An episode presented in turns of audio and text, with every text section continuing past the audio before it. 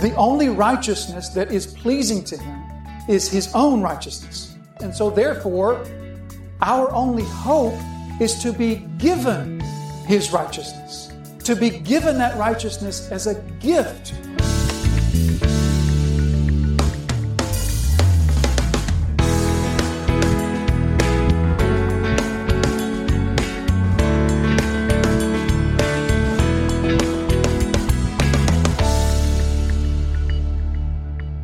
Whatever gain I had, I counted as loss for the sake of Christ. Then verse 8, indeed. Now, I'm reading the, from the ESV. Your translation, if it's not the ESV, probably says something else. Maybe uh, it says uh, instead or whatever, or but. Every translation is going to be different there, and here's the reason. That word that, that the ESV translates indeed, what Paul does there is he actually piles up five uh, part, uh, particles Five particles all together. If we were to translate it literally, it would be like, indeed, but, yet, therefore, so. I mean, he just literally piles up five particles right together, and he does it in a way that's awkward and doesn't even follow the grammatical rules of the language. Here's why he does it. The word that's translated indeed, in the ESV, indeed, if, if I were to ask you to take out a pencil and a piece of paper and write a definition for the word indeed, you think you could do it? it's a pretty hard word to define. How do you define indeed? It's really hard to put that into words because the purpose of the word indeed is usually this. It usually, we use that word in order to emphasize or add force to what we're about to say after that. That's, that's usually the function that a, a, particle like indeed serves, right? So if, if uh, it were to go something like this, here's an example. If I were to say, Boy, um, we sure have gotten a lot of rain lately. Indeed, we've gotten five inches of rain over the past three days. The word indeed tells you, listen closely because what's going to follow is going to be forceful and it's going to be uh, more powerful. It's going to add power to what was said before. That's usually how we use that word. So what Paul does is he uses five of those words all together in just this mumble jumble of saying, listen, what is about to follow, I'm going to say this the most powerful way I know how. I'm going to put as much force into this as I possibly can. If we were reading this in the original, we were original Greek speakers and reading this in the original, we would just be surprised at his abuse of the language in order to just, uh, it's like he's twisting our arm saying, what I'm about to say, I, I wish I could add 50 exclamation points onto the end of it because that's how I'm trying to say it. I'm trying to put as much force and as much power as I can into it. And what he says after that is, I count everything as loss because of the surpassing worth of knowing Christ Jesus my Lord. I count everything is lost because of the surpassing value, the overwhelming worth, the, uh, the infinite value of knowing Christ Jesus, my Lord. Now let's think for just a minute on that word knowing. The value, Paul says, of knowing Christ Jesus, my Lord. Notice the, the, the pronoun my. If you, if you just scan through the passage, it's neat to, to notice how many first person pronouns there are. I think there's about a dozen. I didn't count them, but there's at least a dozen. I, me, my's. The, this is a very, very personal passage. And so Christ Jesus, my Lord, not just Christ Jesus, the Lord, Christ Jesus, my Lord. This is, this is probably the most personal passage that Paul ever wrote. So indeed, here's the forceful thing. I count everything as loss. And here's why. Because of the surpassing, overwhelming worth of knowing Christ Jesus my Lord. So that word knowing, let's focus on that for just a minute. That's the value. The value is knowing Christ Jesus. So when we say know or knowing in, in the English, we can mean two things. We can mean to know something as in know it intellectually, know it factually, we can read a book about something and say that I know this. But there's another way of knowing something, and that's by experiencing it. Now, unfortunately, in the English, one word works for both. Know works both ways. But in the Greek, it's a real help for us because there's two words in the Greek. One means to know things factually or intellectually or mentally. The other word is to know experientially. And so, as you might guess, Paul is using the word here that means to know experientially.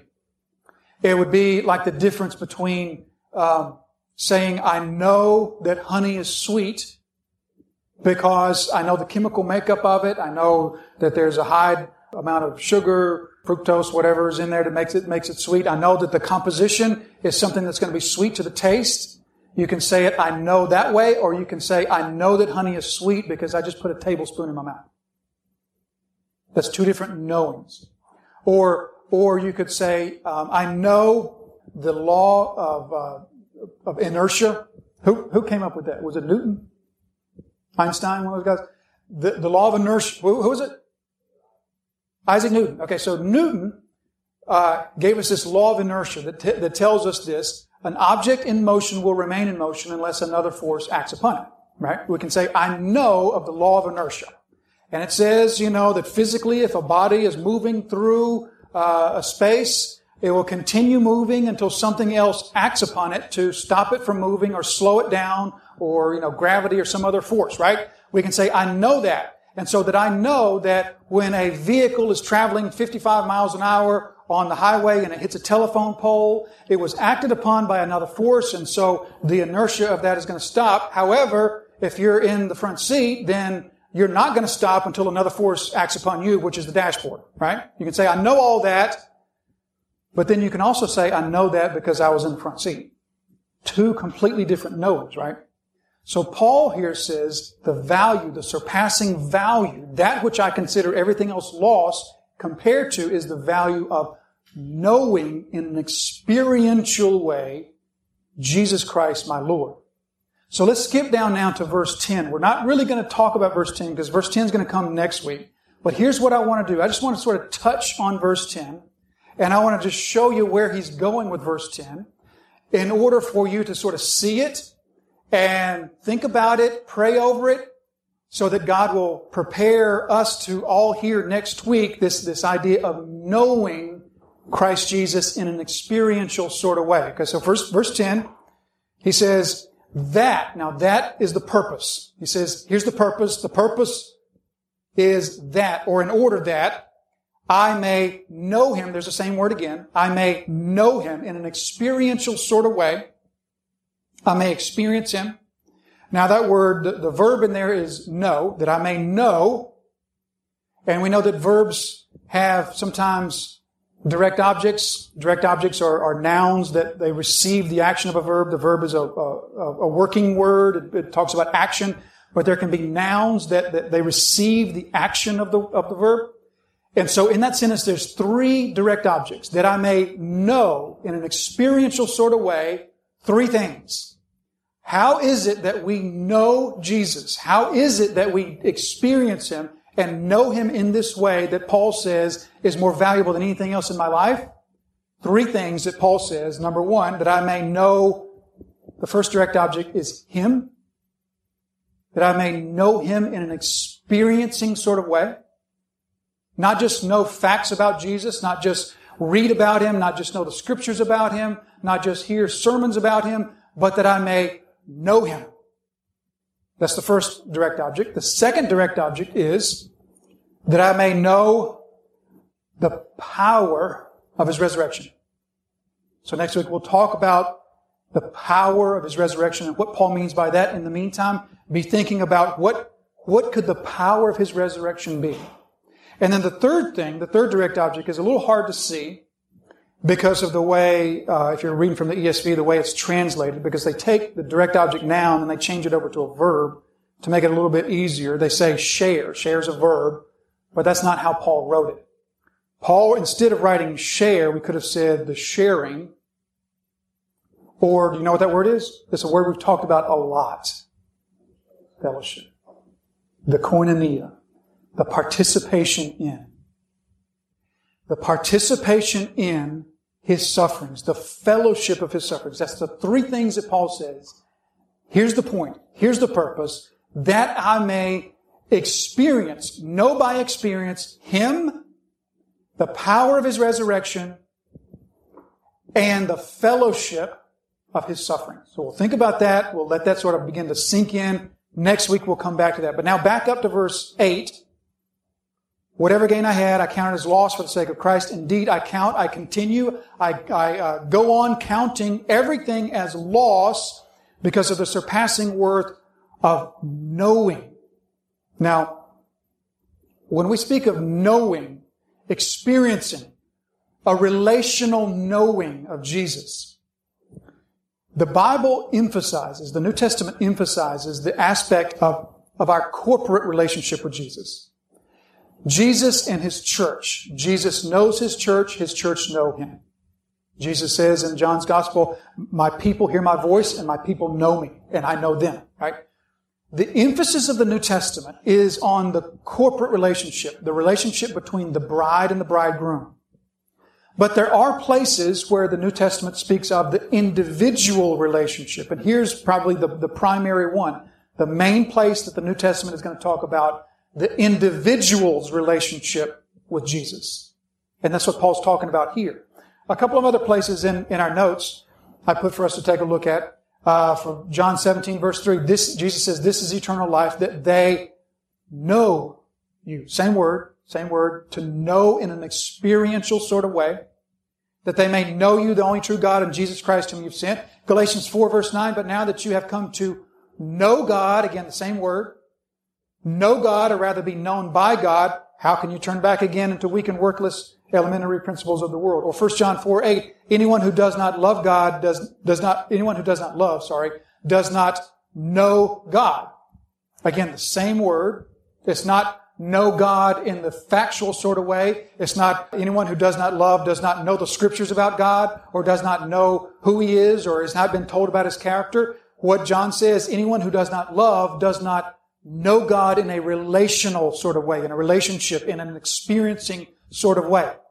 So this is the surpassing value that Paul speaks of, this value of knowing Christ Jesus my Lord. All of that sort of serves to tease us for verse 10 next week because verse 10 is really where Paul's going to dig in his heels and he's going to re- dig into this idea of experiencing Jesus Christ on a personal level. But let's, let's continue for now. For his sake, or, or for him, literally, for him I have suffered the loss of all things. So Paul says, for him, he, he doesn't say, for him I gave up all things. For him I suffered the loss. it, it is though, in Paul's mind, it's, it's as though God took them from him. It's as though Paul was saying, I never would have given them up on my own. If it was up to me, I would have clung to those things until judgment day.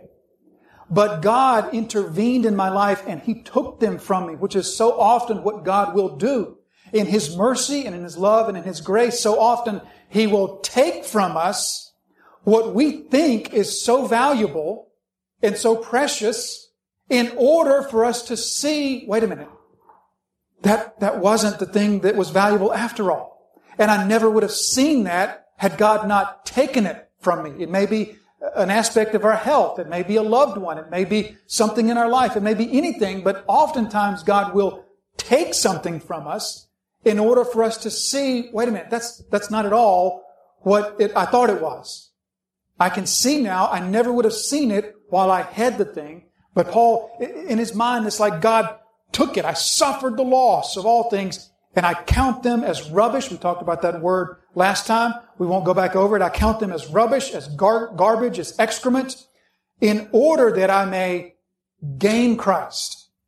Verse 9, and be found in Him be found in him. Now, be found in him is the verb form of the word morphe. And you may remember that word. Do you remember it? Back in chapter 2, we talked about it a bunch because that's the word that Paul uses to describe Jesus' incarnation. You remember that he was found in human form? And so we talked about that what Paul is saying is that Jesus is the outward manifestation of the God that we can't see. So that's the meaning of that word is that it is to show or to demonstrate the real true character that can't be seen. So here's what Paul is saying, that I may be found, or in other words, that I may be demonstrated to have the character that we're going to talk about in just a minute, that I may be seen. In other words, Paul is concerned that others would see this in him, that I may be found not having a righteousness in my, uh, righteousness in my own that we'll talk about in just a second. But Paul is interested in showing this. He wants people to see it. He wants to be found. He wants others to see this, this visible outworking of the inner change that has happened to him. And that's why he says that. The, the morphe, the visible showing of what you can't see because what you can't see is in my heart.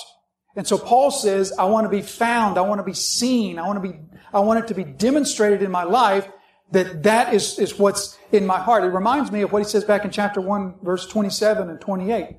Uh, so let the manner of your lives be worthy of the gospel, that whether I come again and see you or I am absent, I may hear of you that you are standing firm and one mind, one heart, and you're not afraid of those who are intimidating you, right? So he's concerned that the Philippians are demonstrating or showing the reality that's in their heart. In the same way here, he says, I want to show, I want to, to demonstrate, and what is it that he wants to demonstrate?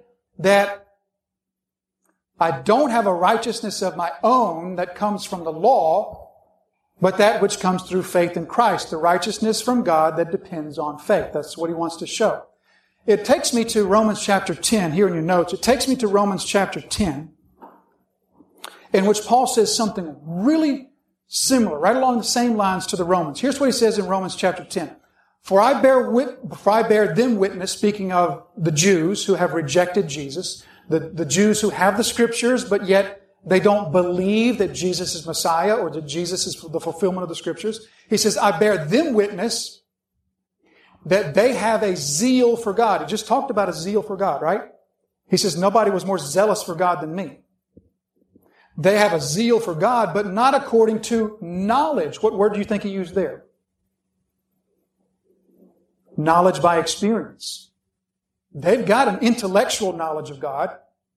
In fact, their intellectual knowledge of God surpasses everybody else. But they don't have an experiential knowledge of God. They have, they don't know Him because they live with Him. They don't know Him because He lives within them. They don't know Him because they've experienced His life. They know Him because they've studied His Word and they've memorized His Word and they've uh, got all these laws that they live by but they don't know him because they've experienced him. He says, but not according to knowledge, for being ignorant of the righteousness of God. That's just what he said to the Philippians. He says, I want want the righteousness of God to be shown in me, not my own righteousness. So they're ignorant of the righteousness of God and they're seeking to establish their own righteousness. That's exactly what Paul says. I don't want people to see that. I don't want people to look at me and, and, and think he's got his own righteousness.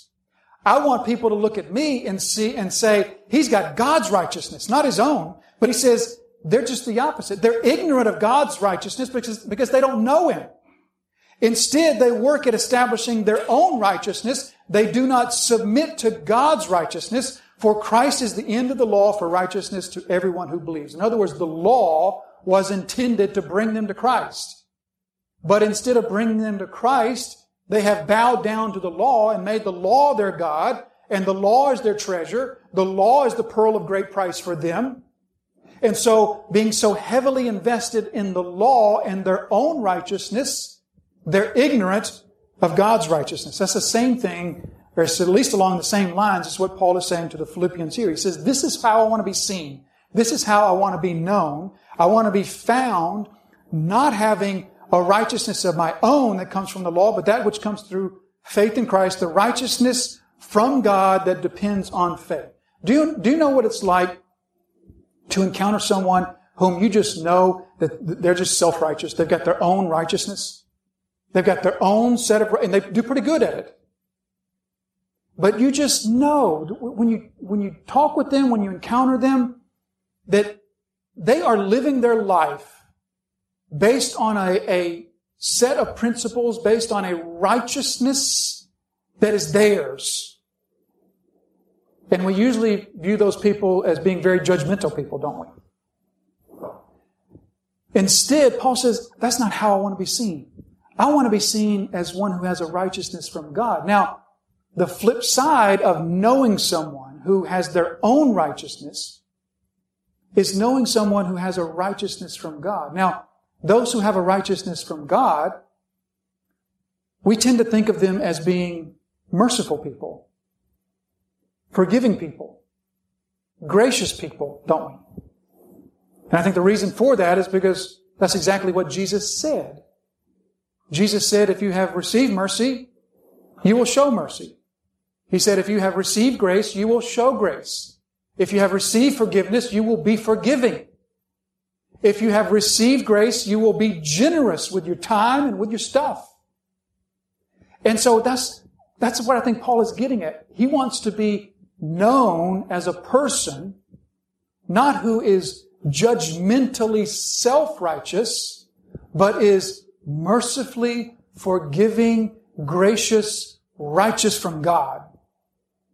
And then he concludes this thought by saying that this is not a righteousness of mine, but it is the righteousness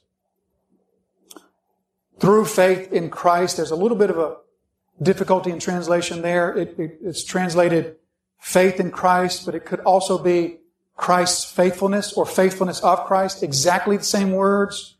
It could be translated either way. I tend to think that Paul's saying that my righteousness is based on the faithfulness of Christ because my righteousness is based on his faithful life. Because then he goes on from there to say, I received it, I received it by faith because that's the righteousness that depends on faith. But either way, it's getting to the same point.